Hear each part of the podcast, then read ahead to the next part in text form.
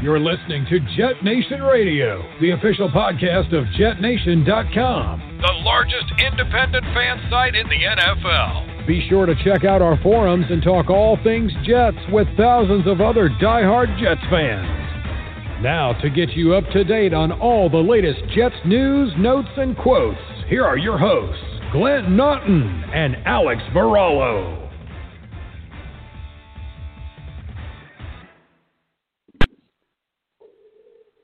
Good evening, Jets fans. I am Glenn Naughton. This is Jet Nation Radio, joined as always by my co-host Alex Varallo. Um, Alex, how you doing, bud? Doing well. Uh, the tank lives on, my friend, and we are here to deliver another excellent episode on Jet Nation Radio for all our listeners that just can't leave this team behind. We are here again for you. Yeah, you know, so I saw somebody say today, um, if Trevor Lawrence, you know, the Jets end up with this first pick and they get Trevor Lawrence, um, there's and, and things don't work out, then that's it. Like they're they're done being a fan. And I just thought I I said the same exact thing when they got Sam Darnold. I was like, if this guy's not the franchise quarterback, I'm never watching this team again. But here I am, and uh, and, and again, I'm I'm I'm among those. It feels like Sam Darnold is going to land somewhere like Pittsburgh or New Orleans and he's going to be absolutely fine. He's going to, you know, that, but that, that, that's another discussion for another time. Uh, thing, you know, stuff I wanted to touch on this week, Alex, of course, the loss to San Diego, 0 and 10, officially the single worst start for the New York Jets. Even under Rich Kotite, they were not this bad. Um, and I think, you know, at least to me, that's been obvious for a couple months now that this is a worse situation than they had under Kotite. Uh, there are those who disagree, but the numbers speak for themselves there were a few encouraging signs in this game, and this is kind of, as a lot of people have said, these are kind of the perfect scenarios. This is what you want to see. Um, when you want that first pick, when you want Trevor Lawrence, it's no fun watching 38 to three blowouts. Like watching a loss is no fun anyway. But it's like Jesus, give me something positive that I can hang on to going into next year. Um, and now the last couple of weeks we've seen that. Uh, we've seen the receivers start make plays, start making plays, namely Breshad Perriman, Denzel Mims getting into the mix now, and he was absolutely fantastic the other night. If not for a few pass interference calls, he would have had a huge night. Um, the defense, Quinnen Williams, to me, um, had another fantastic game. I went back and rewatched the All 22. I counted, uh, I mean, it, it's splitting hairs. I counted eight quarterback pressures for Quinnen Williams. I looked at PFF. They had him down for seven. He did have a half a sack. Um, and Alex, listen, this game, as is often the case, um, but I felt like that first drive was the best the Jets' offensive line has looked all year. I mean, they were just steamrolling San Diego in the run game. Everybody was getting involved. I mean, you know, obviously you got Becton, but Lewis made some nice blocks. Um, Van Roten, Van Roten's been better of late anyway.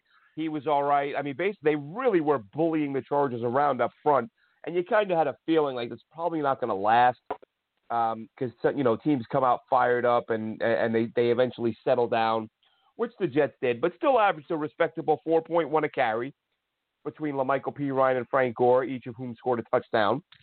So. The, really the trenches, Alex, on both sides of the ball. I thought the defensive line and the linebackers too. I thought they did a pretty damn good job of getting pressure, of shutting down the run. I think Kalen Ballage was under two yards to carry. Quinnen Williams with his seven pressures. I think Jordan Jenkins at five. Henry Anderson, easily his best game of the year. John Franklin Myers continued to impress up front. Foley Fatukasi made some plays. And this, this to me is um, the saving grace, so to speak. Like, you got to have something, as I just said, you got to have something to build upon, to look forward to next year. Like, you can't just go into a year and feeling like there is absolutely nothing in place to build around. But that's really not the case with the Jets. That front seven has the ability to be pretty good, even without Jenkins and and and uh, Anderson, who will be gone after this season. But also the receivers. You know, when Trevor Lawrence gets here, he's not going to be in Sam Darnold's situation. He's not going to be thrown to undrafted, um, you know, unproven B-list guys that no other team wanted. He's going to have Mims. He's going to have Crowder and I, that one of the things I wanted to wanted to discuss is will he have Perriman? Perriman came here on a one year deal. Um, and let, let's start with your thoughts on, on how they looked up front, and then we'll get to Perriman and, and, and who should stay and who should go and things like that. But what did you think of the defensive line, Alex? What do you think of the offensive line? Um, were you as impressed by them as I was? Uh, little, you know, I'm half and half on the the scenario here. Um, I didn't think they played very well in the first quarter. Um, you know, they had that the opening drive, but like you said, um, Jets got a little bit of luck on their side with some passing interference calls and things like that um, to help them move the ball. Um, but they were kind of flat after that first drive. I mean, they didn't um, score any more points until the third quarter. Um, so this was one of the scenarios where in recent weeks we've seen the team come out looking good with the scripted plays in the first half and then not really doing too much in the second half.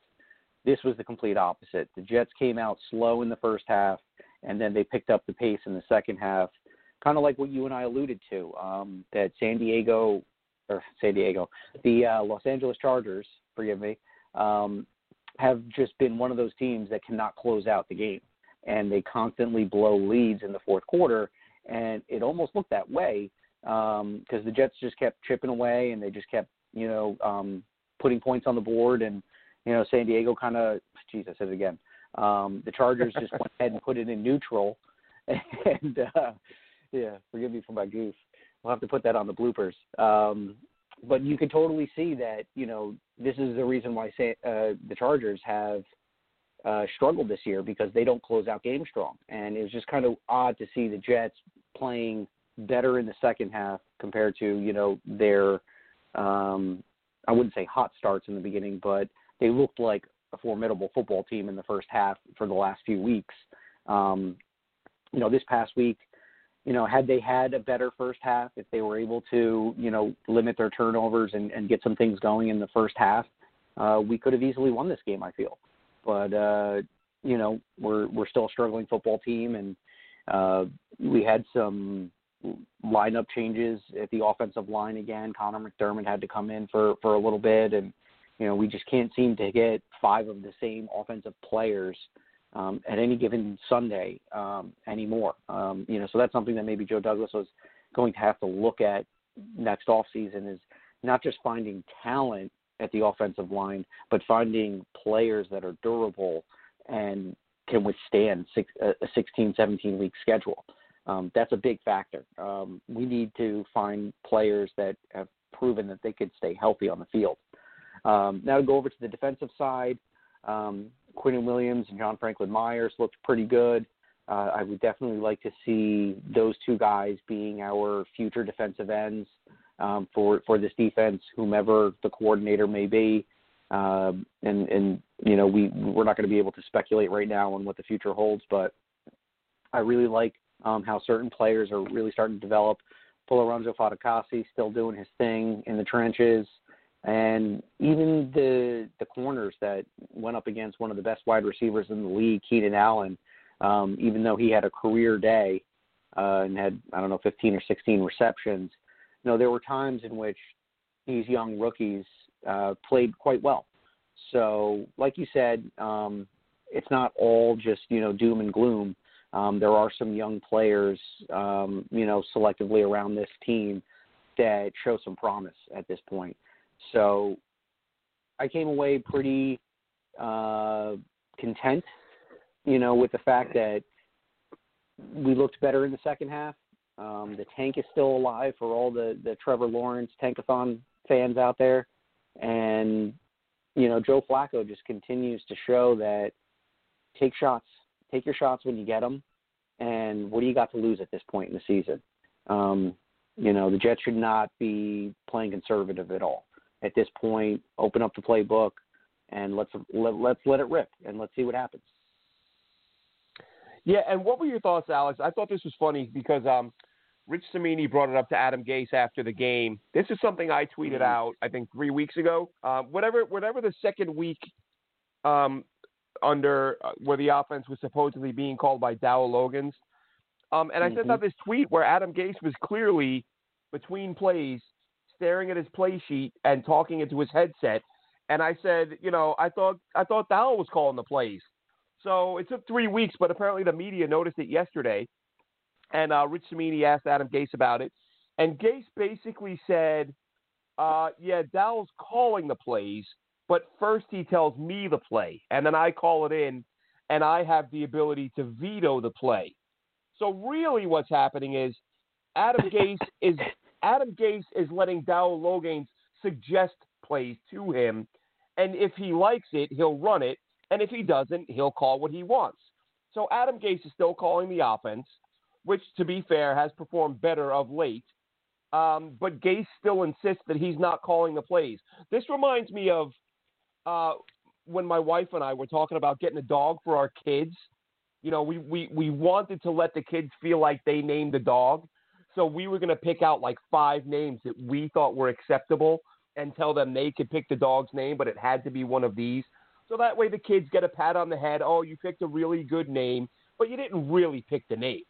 Um, hell, it's almost like a presidential election. You can tell people they get to pick the candidate, but you tell them who they can vote for. You know, you're like, oh, you get you can vote for whoever you want, but it's gonna be one of these two, whether you like it or not. And I'm not making it a partisan thing. I don't care which side. I'm just saying Right. it's where you tell people that they're involved in making a choice, but really the decision maker is the one making that choice for you. So, um, what did you, Adam Gase seem to get a little antsy about that? I don't think he liked it. Cimini caught him on that. Um, oh, what, what, what's the big deal, Rich? What's the big deal? He tells me to play a call, and it's not that hard. Blah, blah. What, what, who cares, Rich? Well, you care if you're telling people that Dowell Loggains is calling the plays. So now we know Loggains suggests the play, Gase signs off on it, or he does not and calls his own if he doesn't like Dowell's call. Um, any thoughts on Adam Gase's enormous ego, Alex? You, you that's the one thing that I think I'm going to miss most about Adam is just his reactions and the way he handles the media. Uh, I think that's the only good thing that he does for this organization is that he takes on those tough questions and and those you know those little nitpicking topics that you know Todd Bowles would give you a very lukewarm answer and just kind of mumble mouth a little bit and, and just not give you anything. Um, so they just wouldn't even go there. I think the media knows that they can kind of throw these zingers at Gase and, and they'll get a good reaction from him. Um, but you know, we were onto this, you know, several weeks ago when we heard about the change. We're seeing, you know, we're calling it as we see it. We see Gase is talking to somebody, and he's still holding that that clipboard in the play sheet, and he's, you know, crossing plays out and circling things. So it's like he's talking to somebody. He's working on something over there. What exactly is the deal? So we got our answer. Um, it, it's a modification to the play calling. Um, has the power, um, as we know, and you know, I guess it, what the difference is is that when you have, um, it, I'm going to use a baseball reference here. We still have the same pitcher on the mound. We just have a different catcher calling the game now. Um, if you can understand what I'm saying, and, and you know, some pitchers um, do really, really well with like their guy, not the necessarily the household guy. Um, um, if, if you know, you can understand kind of where I'm going with that. Um, you know, I just remember certain pitchers on the Yankees of the past where, you know, they wouldn't have like Jorge Posada. They'd have like, you know, Martin or whoever it was that was the backup because they right, worked right. better You have that. Flaherty. Right, you right, but you're putting Flaherty. This is to me, if it's a baseball analogy, you're saying you're benching Posada, John Flaherty starting behind the plate, but you're going to have Flaherty look in the dugout and check with Posada before every pitch, and Posada is going to say Mm. yes or no if you can call that. Because this is the thing, Right, it's right. not it, it's not the the other guy is calling it. It's the other guy is checking with the main guy to see if it's okay for him to call what he wants to call. So he's really not calling it. Um, and that's just kind of listen. I, I when Adam Gase said he gave up play calling, I was like, hang on a minute. It, first of all, the guy's got he's got an ego the size of the Grand Canyon. I just don't see it happening. Um, and then he uh, he went from, and this is something that a lot of people missed out on. Um, if you remember, he was asked about, you know, are you going to give up play calling? No, no. We talked about it as a coach, as a coaching staff. Um, everyone who works for me agreed that I'm brilliant, and I'm I'm going to continue calling plays. And then, like four days later, he says um, they ask him again about it after the next game, and he said, "What did he say?" He said, "That's that's giving up play calling is about the tenth thing we would do. Right now, we're on step two. So he's saying that's the tenth thing they can change. They're on the second thing, And literally by that Sunday, he was like, "Yeah, I gave up play calling." I think he basically said, "I'm tired of being asked about this. Um, I'm way better than any of these people, so I can't be bothered with their problems. So I'm just going to tell them that Dowell is calling the plays." But Dowell, you run the plays through me, and I'll call the ones that I agree with, and I won't call the ones that I don't agree with. And that way, I'm only half lying um, instead of just out and out lying. So that that's kind of where we are with Adam Gase for what we hope will be his final six games as an employee in the NFL.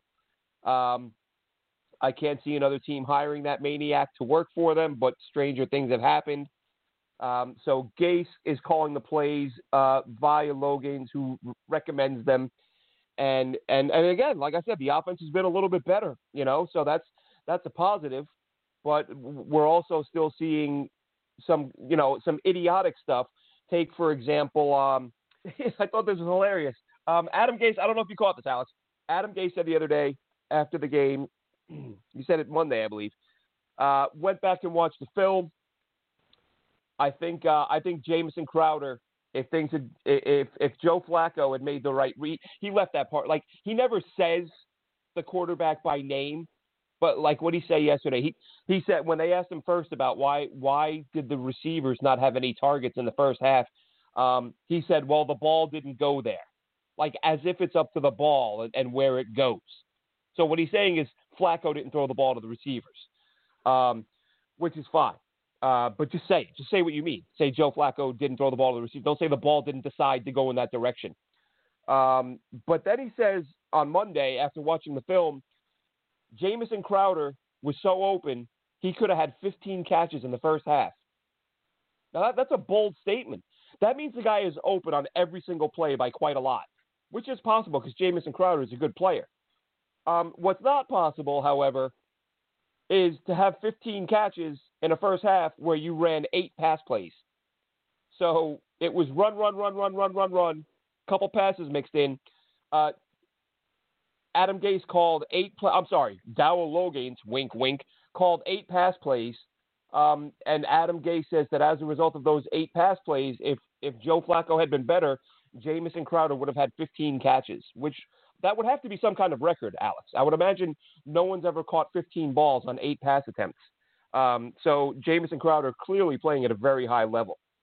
But what what what do you do? You, do you think this is a, a Flacco thing? Do you think Joe Flacco uh, has forgotten how to play quarterback, and that's why we saw I, what was it? I think Chris Herndon had two catches, and Ty Johnson had one, and that was uh, that was all of the all of the catches for the Jets in the first half.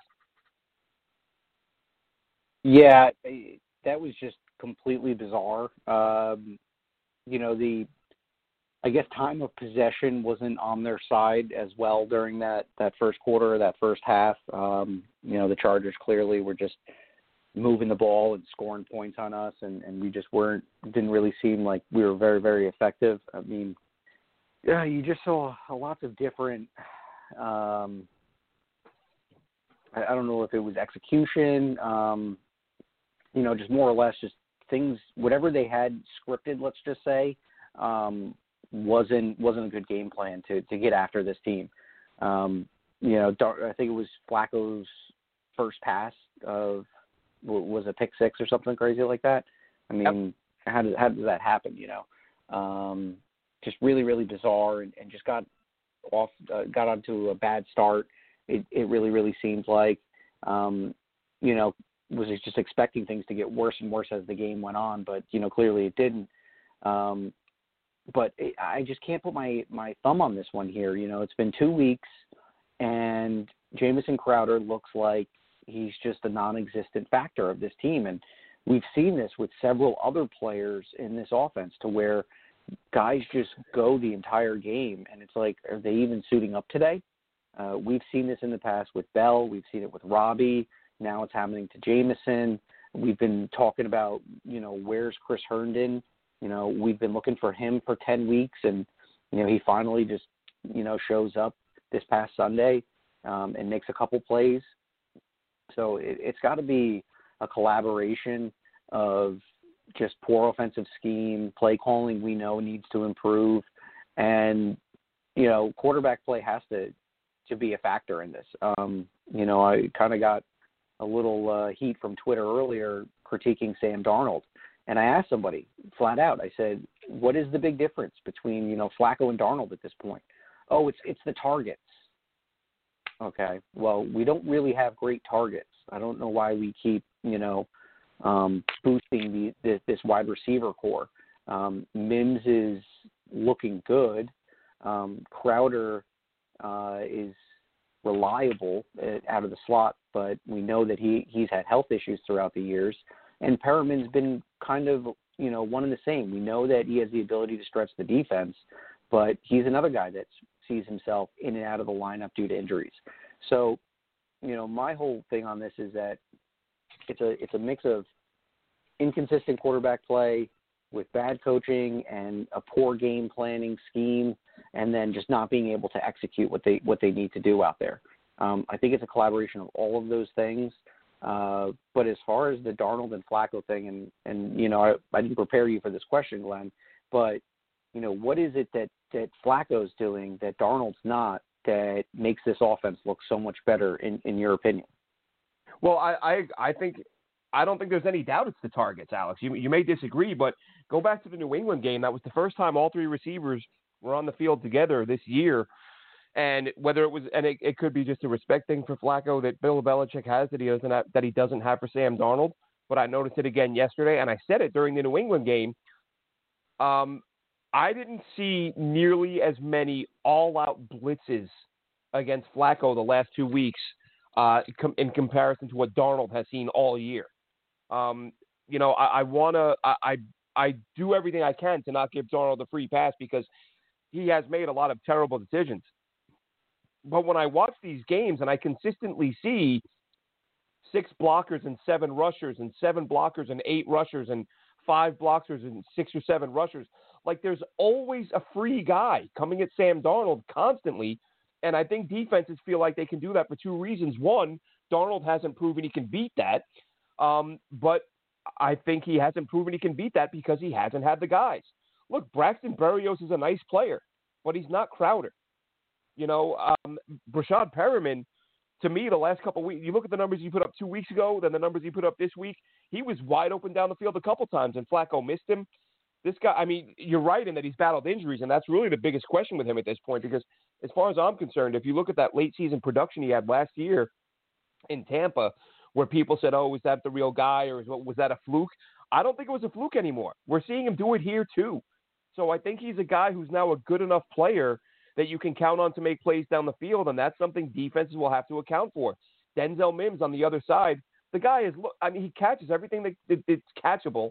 The only way teams have been able to stop him is to, is to interfere, you know, impede his progress, grab an arm, do something. And even then, he's coming down with some of these balls. So I, I mean, I think this next if, if Darnold is back this week, which is something that they're saying is a more now a, a more realistic possibility than it was a few weeks ago, this is huge for him. I mean, because really, you can say there's no excuses for a guy, but that's like to me sometimes that's just like tough guy talk. Like any quarterback, and, and this has been the case with Sam Darnold the last few years. He's always sort of, you know, the the the in the top three in terms of you know how frequently he's pressured, and he rarely has good targets around him to rely on when he is pressured. So this might be these final six games if Darnold is back. This might be the first time as a Jet that we see him with decent, not great, but decent pass protection and and legitimate targets at three different spots. And might I add, my guy Chris Herndon after an embarrassing drop, another embarrassing drop, made two pretty damn good catches. Uh, one sort of overthrown over his head where he had to twist and contort himself, you know, falling backward in the air, pull the ball in for a 26 yarder, and then a, a, leaping fingertip grab for a touchdown late in the game. That's the Chris Herndon we saw in it, you know, late in his rookie year that, that had us thinking he could be a an up and coming player. So if Darnold's protection improves, and Herndon has his head on straight and can start making a couple, even three or four catches a game is just enough to be accounted for, to not be a complete non factor. If Herndon can do that, and even if he can't, let's say hypothetically Herndon just doesn't see any more, it goes back to one target a game. just Perriman, Mims, and Crowder gives Darnold, and I don't think it's even close. This will be the best one, two, three punch Sam Darnold has had at wide receiver, and the best pass protection he's had to throw. So if if he comes out Sunday, and teams say, "All right, let's let's make this guy beat the blitz again," and if they blitz the hell out of him and he panics and he can't get it done, then he's done. But if he hits on a couple of throws and teams teams ease up on the blitzing and he gets a little more time in the pocket and they put up some numbers, now it's a different comment. And now, you know, fans don't want it, but I mean, if Darnold comes out, I think I think the Jets right now, Alex, and I was going to touch on this at some point. If you look at it, they're kind of locked in now to the top two. The only way the Jets don't pick in the top two is if they win three games. I don't see them winning three games. But when you look at the way, uh, you know, Miami's offense has been pretty inconsistent. They pulled Tua the other day because he couldn't move the ball. And you look yeah, I at hope we see that Tua Sunday. look at the Patriots. I mean, the Jets, the Jets, the Jets nearly beat the Pats, and that was without, uh, you know, without Sam Darnold. But again, I mean, Flacco played excellent in that game. But as we, you know, Bryce Hall, and we're going to cover the rookie play um, here in a little bit. Uh, Dylan Tereman, our Jet Nation contributor and part-time host on this program, is going to call in, and we're going to talk exclusively about the rookies with Dylan.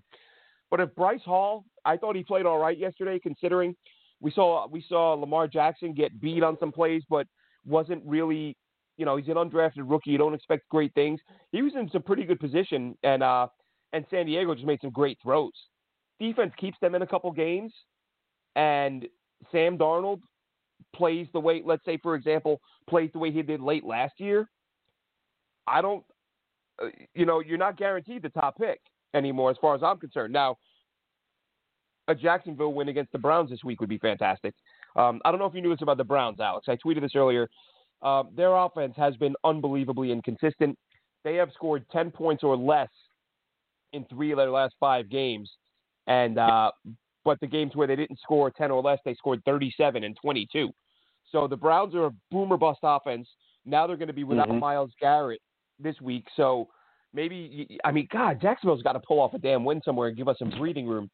Um, and uh, for my money, Alex, honestly, if the Jets are going to win a single game this year, I want it to be Seattle. I, I, I want them to beat Seattle. and then when they come out when after the game, I want I just want Sam Darnold or I don't care who. I want them to say, yeah, the game plan this week, all we talked about was finding Jamal in coverage and targeting him because you can't cover anybody. Like I, I, want that would that would be like that would make I don't know if it make the whole season worth it. It'd be the highlight of the year. Um, they're not going to beat Seattle though. It's not going to happen. But yeah, uh, but to answer your question, yes, I I think it's the targets, and I think because of the targets, teams haven't respected the Jets' downfield passing game. Now with Mims, Crowder, Perriman, and if Herndon starts coming on, then teams are going to have to respect that. You're not going to be able to just sell out and send seven, eight guys and leave those guys one on. I mean, go ahead and leave Denzel Mims one on one all day with somebody and let Sam Darnold just throw jump ball after jump ball because Denzel Mims has shown that he can catch a ball with with somebody like on him, like the, DB's hand was between his hands yesterday and Mims pulled it down. So guys either interfere yeah. or he makes the catch. You want to leave him and Perriman on the other side can beat you deep. So you want to give Darnold a bunch of one-on-one matchups and really, that what makes the Jets a little bit dangerous, and I, I'm not saying it because it's the Jets. I've I've said this in the past. When you see these 0 and 8, 0 and 9, 0 and 10, 0 and 11 teams play, they'll have that game where they're like, you know what? Let's just throw everything out the out the window. We're just going to go out there and throw the ball down the damn field and see what happens. And you do that enough times, and before you know it, you know you put up uh, 24 points in the first half, and teams are like, oh my God, what's going on? So that's the answer to your question. And in ter- as far as I'm concerned, it is the receivers. Darnold has yet to play with them this Sunday. We finally get to see Sam Darnold with his top three guys and some decent protection. It, it could get interesting if, if Sam Darnold pulls a couple of wins out of his hat. But um, as I said, Dylan Tereman's going to join us to talk a little bit about the play of the rookies this weekend, and he is on the line right now. Dylan, how you doing today, buddy? Hey, Glenn, I'm doing well. How about you? Doing good, doing good. So me and Alex were just talking about the what we think the difference is between Joe Flacco and Sam Darnold. Um, and, and, actually, one thing I didn't mention, Alex, um, that uh, you know, just you have to acknowledge Flacco has just, regardless of the circumstances, Flacco has just been better than Darnold. one of the things he has done better, and this could be an experience thing. He's just been so much more decisive. Although yesterday he took a couple of sacks where he hesitated a little bit, but by and large, when we've seen these big plays out of Flacco, it's you know snap two three steps and just let it fly. Whereas we haven't seen a lot of that from Darnold. So these next uh, six games for Sam Darnold could very well dictate the direction his career takes. Because really, if, if he wins, listen, if Sam Darnold plays lights out and you win two games, or maybe I mean three is highly unlikely. But let's say let's say you average 28 points a game over the final six games of the year, then you go, you know what? Turns out this kid can play. Do you do you then look to move on, or do you say we're going to take Sewell at, at, with the second pick or the first pick? I don't think you do. I think you have to take Trevor Lawrence. But can Sam Darnold play well enough to make the Jets second guess their decision, uh, whatever, or whatever their decision making process is at this time? Dylan Tereman, let's talk rookies. What did you think this week? Who impressed you the most? Who impressed you the least? And uh, what, what was your overall take on this class? Because a whole bunch of them got a whole lot of reps. Yeah, so just speaking back on the game itself, I thought a handful of the rookies did well. Denzel Mims again coming in showing exactly why he was a second round, probably worth the end of a first round pick. Um, I kind of wanted to compare him to the, you know, the poor man DK Metcalf as far as his draft situation. You know, he slid in the draft. He everybody thought going to be a talented wide receiver at the next level. Uh, they weren't exactly sure how. he slid to pick 59, and then you immediately see it as soon as he comes back from injury. He's had 40 plus yards receiving every game this year, and he's only caught passes in one half of all four of those games for the first three games, he didn't have catches in the second half. And then in this game, it flips around. He had a couple second half catches, no first half target. So, I mean, I like Denzel Mims a lot. Mekhi Becton, I don't know about you guys, but that guy's large. I mean, he he moves people uh, on La'Mical Perine's touchdown specifically on the first possession against the Chargers. Mekhi was engaged with a down lineman in a block and yep. uh, a lineman, a linebacker came rushing into the gap to come tackle Perine, and Mekhi just stuck out his right hand. He moved back about a half a yard, but he absolutely stonewalled two men at the same time, and he's just a people mover. Uh, Daniel Jeremiah was on the Dan Patrick show and said that he's going to be a top three offensive tackle in the next few years, and barring all these uh, minor injuries that keep kicking him out of games and you know hindering him as far as his development, I think he's going to be a solid guy moving forward. And then another positive from the game I thought was Ashtyn Davis. He's been kind of taking on the Jamal Adams role a little bit of, you know, the 2019 Jamal Adams. He's playing close to the line of scrimmage, right outside the box, sometimes in the box, and he's really getting after it in some of the pass rush situations. He's jamming wide receivers, tight ends, running backs that are trying to block him, and he's he's trading pressures on the quarterback um, he had a couple hiccups in the Kansas City game, but I thought overall against the Patriots and uh, the Chargers specifically, he was doing really well. Um, unfortunately, you know, Perine got hurt Sunday. He was starting to get going a little bit. Um, he averaged 4.1 yards per carry, which you like to see. Um, and then, you know, you saw a lot of Bryce Hall. It was a little up and down. He let up a lot of yards. But he had some heads up plays. You know, the tackle for loss on Keenan Allen on the bubble screen right in the beginning. It was a heads up play. Um, so overall, I mean, you have to be slightly impressed. There's, you know, still a handful of guys left to get on the field yet, but overall, I think it's been a positive class. Yeah, I think uh, one thing that worries me, and I don't know how much attention you paid to him, because um, this is the thing. You know, if you want to watch this many guys this closely, you're gonna have to sit down and watch the game 14 times. Um, but one mm-hmm. guy that I watched quite a bit of the last two weeks, and listen, here's the, here's the here's the tough thing in today's NFL. Alex, we've talked about this before. Um, we all want that instant gratification. We all want to see those results right away, even though the fan in us knows you got to give guys a couple years before they show if they can play or not. But you just want to see a little something early on. And a guy who's been hurt a lot and has lim- has had limited reps. I think he's got fewer than 50 reps but I'll tell you what, from what I've seen of Jabari Zuniga, I've seen nothing. I haven't seen him. I haven't seen a single play where I went, "Ooh, okay, like that was really good." Like he's either engaged, just no explosion, um, not disruptive. Again, uh, it, it's a little harsh, but we're kind of in a spot where we're we're desperate to evaluate these guys. But they, you know, a guy like Zuniga who was hurt all year, and then when he's finally healthy, he's only getting, you know, 15, 16 reps a game. But I'm just watching and I'm waiting. I'm waiting to see him do something. Um, and have am I nuts or have you seen anything from him, Alex? Same question to you. Have you seen anything from Zuniga that makes you feel like because because you know me, man. I, this was my Bryan Edwards spot. I wanted Bryan Edwards in the spot where Zuniga went, um, but Zuniga's here. Um, what are your thoughts? And is it? I mean, even as I'm asking the question, I'm acknowledging it's a little early. He didn't have a training camp. He didn't have a preseason. Um, but at the same time, it's about you know lining up against the man across from you and beating him, regardless of the what level of play. And Zuniga's looked really lost early on. Alex, what are your thoughts? And then Dylan, you chime in. Yeah, I've been wondering the same thing. Um, you know, he was active a couple weeks ago, if I'm not mistaken, and it really seems that, you know, is it part of Gregg Williams' scheme and his rotation? Um, is he the type of guy where, you know, the more reps he gets, the, the longer he's in the game, the more you'll get out of him? You know, is he one of those guys that just doesn't uh, react or play well, you know, coming off cold off the bench? Um, just not really sure where that is. Um, you know, for a lot of these rookies, they're either playing um, undisciplined football because you know they're they're just going, um, you know, 110 percent, and they're neglecting their responsibilities and and and not you know playing disciplined football. Not really sure what it is with this kid. Um, I know that Gregg Williams has a lot of dis- different personnel packages, and if you're not showing the mental aspect of the game, you can have all the physical traits in the world. Uh, we know this from Jachai Polite. What we saw on on film showed us a you know madman coming off the corner with you know really really good uh, acceleration coming off the line of scrimmage, someone that could penetrate the pocket and be disruptive. And then he comes into camp and he doesn't know his playbook.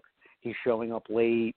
Doesn't look like he's in great shape. Just not showing the mental aspect of to compare with the physical physicality of what he brings to the field, and that's why he's not a Jet right now. Um, I'm not trying to compare Polite to Zuniga, even though they came from the same school and everything.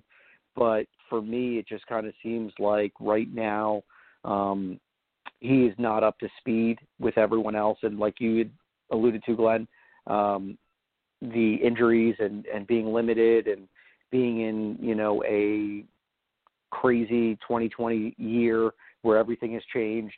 Um, you know, it's probably much harder for a, a player like him being in a defensive lineman role uh, to pop out um, to to us fans. I mean, you'd think that he would have some opportunities with some of the other guys out there that are being effective, but at this moment, um, there's a lot to be desired with Zuniga. Yeah, I think you summed it up pretty well there, Alex. I mean, the rotation in the defense was the one thing I had written in my note. Seems like a little too undersized for the 3 4 scheme that the Jets mainly run at the core. And Gregg Williams also likes to run a lot of nickel defense. So the rotation is just going to be hard for him to find a spot that actually sticks. I mean, is he an edge or is he a D lineman in a in a nickel or a 3 4? It's really hard to tell. He seems to be standing up mainly when he's on the field, but the the ones that stand up in the nickel package are Jordan Jenkins, Tarell Basham, and then sometimes Bryce Huff. So I mean, all three of those guys are contributing at this moment in time. So it's going to be really hard for him to actually like crack a spot in this lineup. So yeah, it's kind of tough to evaluate him from this standpoint. And I think a lot of people, uh, like Glenn said, wanted a Bryan Edwards who, you know, went two picks later to the Raiders. So that's really unfortunate there when you look at it that way. But then they also look at the the Florida helmet and they see edge position and they're like, oh no, Jachai Polite 2.0, which this guy is not Jachai Polite. And I know a lot of people were excited about Polite coming in, but they just need to wait on Zuniga because until he finds an actual role in this defense, it's just going to be too hard to tell what he is. But um, I mean, keep it going with the youth movement. Just play him, and if he can't make it happen, then you take him out. But you just won't know until you, you actually play him. Yeah, and and that's the thing is is getting these guys the reps, getting them up to speed. As I said, tough to call. And I'm I had a look. He's he's played 45 reps. I mean, that's literally that's like one game. um, for a starter. So uh, definitely too early to judge the guy. But you just there's that part of you that says, all right, once this guy gets on the field, I just want to see him make one play, like blow up one block or get to the quarterback and give you that reason to say, all right, there, there's something he can do. Um, I've seen him get knocked on his uh, knocked on his back a few times, but listen, you know he's he's still he's a year one guy who who didn't have a lot of prep coming into it. Ashtyn Davis, I agree there. Alex, what have you thought? You know the Jets have clearly decided to use him um, as Dylan said in that Jamal role. We're seeing him get after the quarterback. Hasn't gotten to the quarterback yet. He did have himself a couple of pressures yesterday and also led the team, I believe, with 13 tackles. So he was all over the field. Um, what are your thoughts on Ashtyn Davis at this point? Yeah, I to be honest with you, I'm pleasantly surprised. I I had some doubts with his abilities and you know coming in being labeled as a track star and uh just kind of how could you fill the shoes of 33 um kind of impossible. Um and then Marcus Maye kind of got moved around a little bit. Uh I like the fact that Gregg Williams has addressed the fact that Marcus Maye belongs as the single high safety, doing deep coverage responsibilities and and orchestrating the defense or the secondary rather of what their roles are supposed to be. You know, you put Maye inside the tackle box, it's a different point of view, and he's not able to kind of be the shot caller for the defense like he did when when Jamal was on the team. So even though Davis is no Jamal Adams, I have come impressed with his activity. Um, he's not afraid to, you know, stick his shoulder on somebody. Um, he hasn't been super disruptive um, in the backfield like Jamal, but hey, 12 tackles or you know 11 or 12 tackles, whatever his stat line was this past weekend, definitely shows that he has an ability to to find the ball carrier and make a play. Um, so so that's definitely helpful and you know, as far as what we've seen from effort from our secondary, from consistent play and things like that, um, developing a little bit of a rapport now and and making kind of a name for himself on this defense and and um I feel a little bit better about you know the Ashtyn Davis that I'm seeing now than I did a few months ago because I did have question marks about you know how is it going to be effective having like you know two glorified free safeties on the team and somebody that can't come into the tackle box and be disruptive? So a lot of those questions are starting to be answered. Um, I, I do think that he's still raw, but what I'm seeing right now, there's definitely something that you can build on for the future, and it looks like he could possibly be a you know a foundation piece in the secondary um, for years to come. Now, one guy who's not a rookie, but uh, only a second year guy who was injured most of his first season. So I wanted to discuss him briefly because I wanted to get into uh, the cornerback position a little bit. Bless Austin now placed on IR for a few weeks with uh, a neck injury. First they said it might be something, then they said it was nothing, then they said they were putting him on IR. So just a weird, yet another very strange, weird handling of an injured player. But from what we've seen, if you look at, uh, you know, we're, we're, expecting big things from Bryce Hall with, the, you know, the highly highly touted guy out of college. He's expected to become a starting corner. Um, what about Bless Austin? I mean, has he done enough where you feel like he might, uh, or has he done enough that he'll warrant consideration as a starter? Or do the Jets have to say, look, we're going to have to use another premium pick on a corner because uh, Bless isn't a guy we're going to that, that's, but you know we don't view him as a lock to win a starting job. You you want to take this one first, Alex? No, go right ahead, Dylan. All right. Yeah. So I mean, I personally haven't been the biggest Bless Austin fan this season. I know he's been somewhat productive. He has 33 tackles, two for a loss. He had the forced fumble week one against Josh Allen. And, you know, people were really excited about him taking on a bigger role this year on the outside. And I think that so far he's kind of underwhelmed, and now with this kind this injury thing is kind of uh, excuse me, it's a little strange. I mean, I read a Cimini report a couple minutes before I called in, and he was just saying that Bless Austin told teammates that this was only going to take a couple days of rest to get back to where he needed to be, and then a couple, you know, within hours or days, he seems to be on the IR, missing three of the last six games which I mean I think this is huge for his development. I think at this point they don't know what they have in him enough to say, hey, we're solid at the position between him, Bryce Hall, you know, the other random names that we have back there like Guidry, Jackson, uh, Maulet. I think cornerback is going to be a position that this team targets. I think he could still make a name for himself next year if he doesn't come back healthy enough this year to uh, to make a make a name. But personally, was not impressed with what I saw so far from him this season. All right, well, Dylan, thanks so much for tuning in and joining us. Um, this is uh, Jet Nation contributor, Jet Nation radio contributor Dylan Tereman. He'll be joining us regularly on the show. Have a great night, Dylan. Awesome. Thanks, guys. Have a safe, happy Thanksgiving. You too. Thank you. All right, Alex, you there? I am here. All right, so that did that literally br- brings us into the uh, the next thing I wanted to discuss, which is, um, I mean, I brought, excuse me, I did I did ask post a question to Dylan, but I wanted to discuss it with you because as and a lot of it had to do with, as I said, the way Quinnen Williams is playing, the way John Franklin Myers is playing. Uh, if you're the Jets, let, let's assume it's safe to say they're going with a quarterback at one or two, um, wherever wherever they wherever they land. From there, with that sec with that second first rounder, that Seattle pick, you know, it's always been kind of my mind. I either want a dominant interior lineman because there's rarely an edge rusher there that late in the draft. But keep in mind that was, and I think I mentioned this a couple shows ago.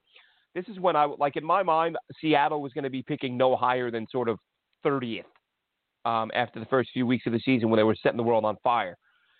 Now that it looks like you could be picking in the early mid 20s, that's maybe there's an edge rusher there. But if you're the Jets, do you go with an edge guy who you think can be a playmaker, or do you go with a corner? Because I really feel like with Quinnen Williams, with John Franklin Myers, who knows what Huff will become off the edge. I think I think Tarell Basham is a better player than he gets credit for. I think if you had those guys and you shore up the corner, the uh, the cornerback position, those guys can start getting a little more pressure on the quarterback. Um, because listen, as it is now, these guys are beating the guy across from them, but the quarterback, the ball's coming out so quick because these corners are getting beat, and I mean the safeties too, not as not as consistently.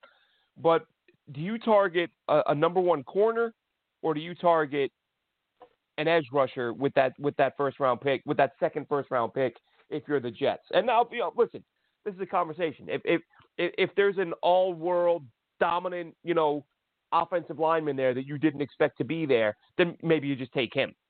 But I'm saying if guys are ranked about similar, you got to choose between a corner who might start for you or an edge who might start for you. What's your priority? You know, I, I kind of am thinking about the household that is the Jets, and right now um, there's cracks and, and there's leaks in the roof, and the foundation is crumbling, and, and we're in this sinkhole of 0 and 10. Uh, we don't have a good foundation.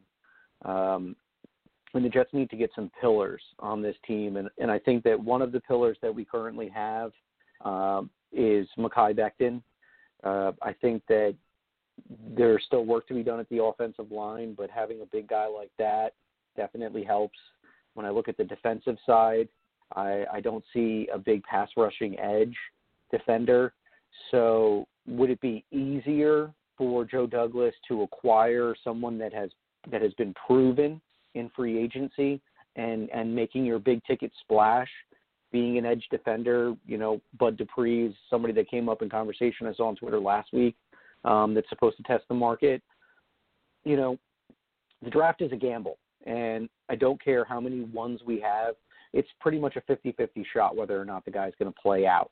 And in New York, we're already we're always looking to put players in the microwave, you know, nuke them, get them as hot as we possibly can, as quickly as we can, and throw them out on the field and either produce or you know get, get the hell out of here.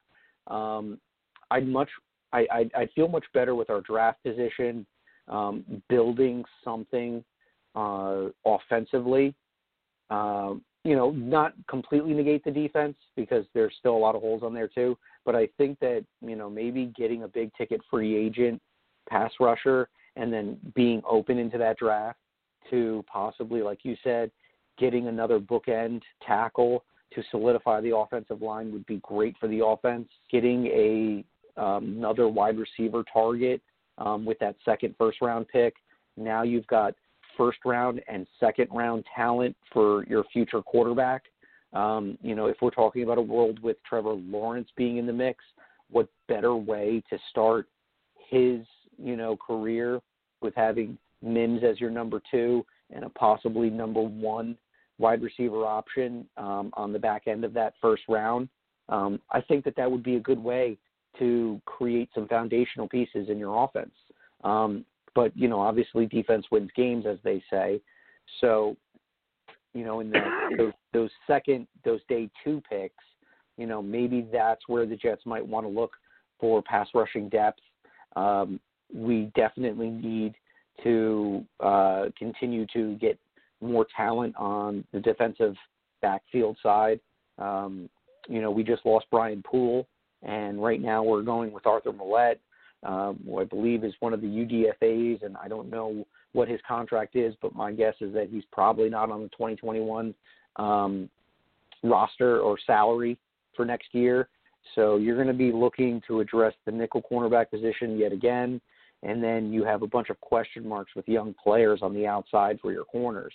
And from what we've seen from other teams, um, the offense offensive teams are rolling this year.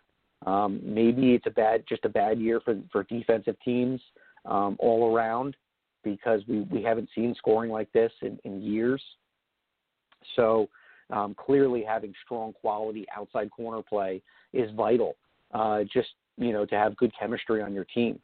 So I, I do kind of feel that the Jets need to either prioritize off season for a certain side of the, the ball and then go into the draft possibly looking offensive um, you know looking for offensive talent for the future. That would kind of be maybe my you know makeshift plan i would put together in my mind right now. Clearly that'll change as we get closer to april 2021 but yes, foundational pieces are, are what this team needs, and, and we don't have any of that going on right now. Um, you know, still a lot of question marks going on in different areas. So um, if you can kind of check off the big position play, um, player slots, um, that might help. You know, coming back into 2021 and, and being a little bit more competitive.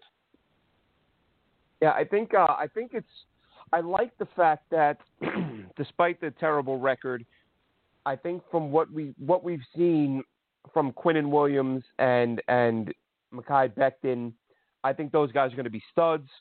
I think Denzel Mims, it's it's hard it's hard to say he will be because it's only a couple games, but everything you saw from him in college made you think he was going to be a stud.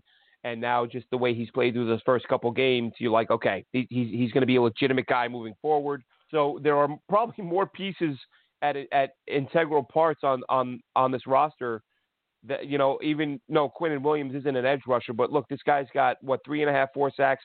He had back-to-back weeks where he had a quarterback wrapped up, and for whatever reason, they weren't called for grounding. They, you know, dumped the ball off before he pulled him to the ground. I think he's a guy who, from the inside, can be an eight, nine sack a year guy, which isn't all that bad. And I just feel like if you uh, if you had a corner, and, and again, I'm not saying you're wrong, Alex. Just you know, there's a million different ways to go about this. Um, I just look at edge and corner, and I feel like the, there's enough talent there right now to put pressure on the quarterback.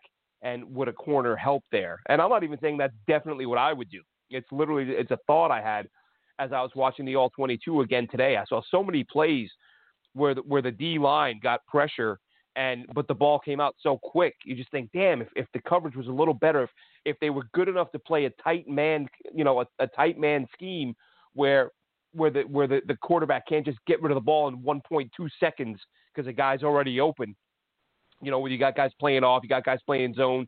They just don't have the personnel to play sort of, you know, get up in a guy's face, play press man, and, and give your defense a chance to make a play up front. So, you know, we'll see moving forward. But I I also think that the uh, I think Joe Douglas, and I could be wrong, I think he's going to look to move that second first round pick to add some picks. I think Joe Douglas is going to want to come out of this draft with I mean, of course, every GM would love to have as many picks as possible, but Joe Douglas is going to be the only GM who probably is going in with a winless team and a whole boatload of expiring contracts. So Joe Douglas needs bodies. So I wouldn't be surprised if Joe Douglas says, "How can I come out of it?" Right now they're sitting at nine picks. I wouldn't be surprised if Joe Douglas says, "How can I maneuver this to get myself 13, 14, 15 picks, um, even if he, you know, adds more picks for next year's draft?" Uh, you know, that remains to be seen plenty of time to talk about that stuff, but that was sort of a, a thought that crossed my mind, and I was I was wondering what your thoughts were. But in terms of guys, and and we'll we, will we will probably cover this more in depth next week, Alex, because um, the list is long. I want to go over guys who are under contract, whose contracts are expiring, who's worth keeping around. Um, because look, keep in mind, even though even though you need more talent, you're not going to go out and get 45 new players this offseason. Like there are some guys on the roster right now who you may not love, but they'll probably be back next year. Um, but if you had to pick one or two guys, Alex, I think Marcus Maye and Breshad Perriman. Um, and I actually saw Connor Hughes tweet uh, the, almost the exact same thing yesterday. Keep those guys. When I think of the guys who have one year left on their deal, those two guys should be the top priority in terms of who do we try to retain. Um, what, what do you? And, and I want to focus on Perriman though, because you know having mentioned him earlier, uh, we talked about his health. and how he's had a hard time staying on the field. But if he stays healthy the rest of the way, and I'm not talking about a five year, $70 million deal, I'm thinking if you can get Breshad Perriman to come back for, you know, three years, 14 million, something in that neighborhood. Uh, I mean, hell, if he keeps playing the way he is, you won't get him that cheap. But if he keeps playing right. well, you try to bring Breshad Perriman back for some continuity. I mean, I just see it as the Jets are not a good enough team to let some of their few good players leave. They need as many good players as they can get. Breshad Perriman is starting to look like he is one of them. Do you try to retain him before he hits free agency? Yeah, he's an interesting player. Um, you know, I think we've had 10 games so far. He's participated in six of them. So his eligibility has been 60% of the season so far. Uh, you know, if that's going to be the theme with him you know, kind of only being in three quarters of the season availability, I'm not willing to spend that kind of money or invest, you know, quality wide receiver money into a player that's only going to be there, you know, maybe 12 games for you uh, or less. Um, I understand that he's been the best wide receiver that we've had in the last two games with three touchdowns uh, let's just kind of look at the history of this guy. He he's a streaky player. Uh, he's not consistent, and a lot of his success has kind of been on the back half of uh, the the second half of the season. So maybe this is his time to shine. But you know, he could probably prove me wrong and score two touchdowns this Sunday. But uh, I don't know at the moment. I, I I saw some people tweeting about this the, the, earlier this morning, and I'm glad you brought that up. Um, and I'm kind of sitting there saying, I don't know. You know, we had Robbie Anderson playing way better than what Perriman has done this year at this point in time of the year last year, and we we weren't making deals with with Robbie Anderson. We were looking to make trades for Robbie Anderson. Um, so I don't know um, if Perriman continues his play, and let's say he ends ends up with another three touchdowns before the season's out, and you know, we're looking at a season of, you know, 600 plus yards with six touchdowns, and and he plays 12 games out of this year. If the price is right, sure, I wouldn't mind kicking the tires on him for another year. Investing into him long term, I'm not sure if I'm ready to do that, um, especially knowing um, the talent that's going to be available to us in next year's draft and some of the uh, the free agent wide receivers that are also going to be testing the market next year. I just kind of feel like we could do a little bit better. Um, and I know this might seem alarming to some of the listeners right now because it's like, hey, this guy's looked great the last two weeks. Yeah, you know, uh, we're, we're looking at seven receptions for 155 yards and three scores. looks really, really good on paper. But you look at the four games before these last two weeks, and that's not really the kind of play that you want. Um, if we're talking about, you know, Mims being a number one and Perriman being a number two, um, what we're seeing from Perriman is what you should expect from a number four wide receiver, not a number two wide receiver. But I, I will say, in, in fairness to Perriman, uh, starting with that Miami game, we have it's kind of similar to what Robbie Anderson. excuse me, damn cough hasn't gone away. um, similar to what we saw with Robbie Anderson in his time as a Jet, we're seeing him get open down the field quite a bit, and uh, and Sam right. Darnold has misfired a few times, and then Joe Flacco. Uh, well, actually, I think it was Flacco in the Miami game too, wasn't it? But uh, we've we're seeing him get down the field and get behind defenses. And uh, you know, I know his production last year was late in the season, but if you think back to his situation there, um, Tampa Bay was stacked at wide receiver, and it wasn't until enough guys got hurt that he got on the field, and then all of a sudden he's putting up you know 85 to 110 yards per game, you know five out of the last six weeks of the year. Now we see him miss time this year. He comes back and he's he's kind of playing at the same level. I mean, look, he had what 60, 70 yards yesterday or 50, whatever it was.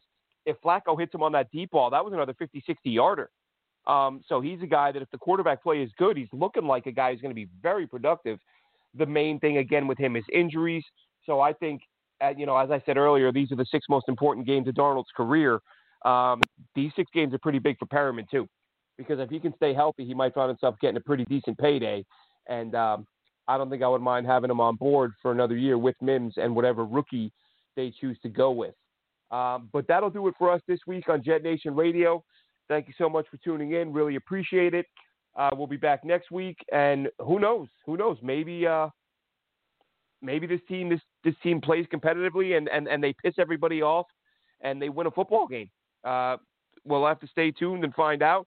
But as I said, man, it's right now these last six weeks. If Sam Darnold blows everybody's doors off, uh, the Jets are going to have some decisions to make. I think he probably just raises his trade stock and maybe they get a first rounder for him instead of the second that Ian Rapoport speculated on a couple months ago.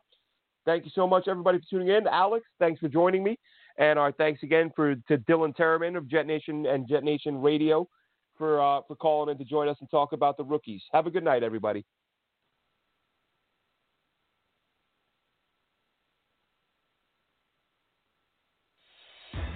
Thanks for listening. Be sure to follow us on Twitter at Jet Nation Radio. Glenn is at AceFan23 and Alex is at NY Jets Life 24. Until next time, go Jets!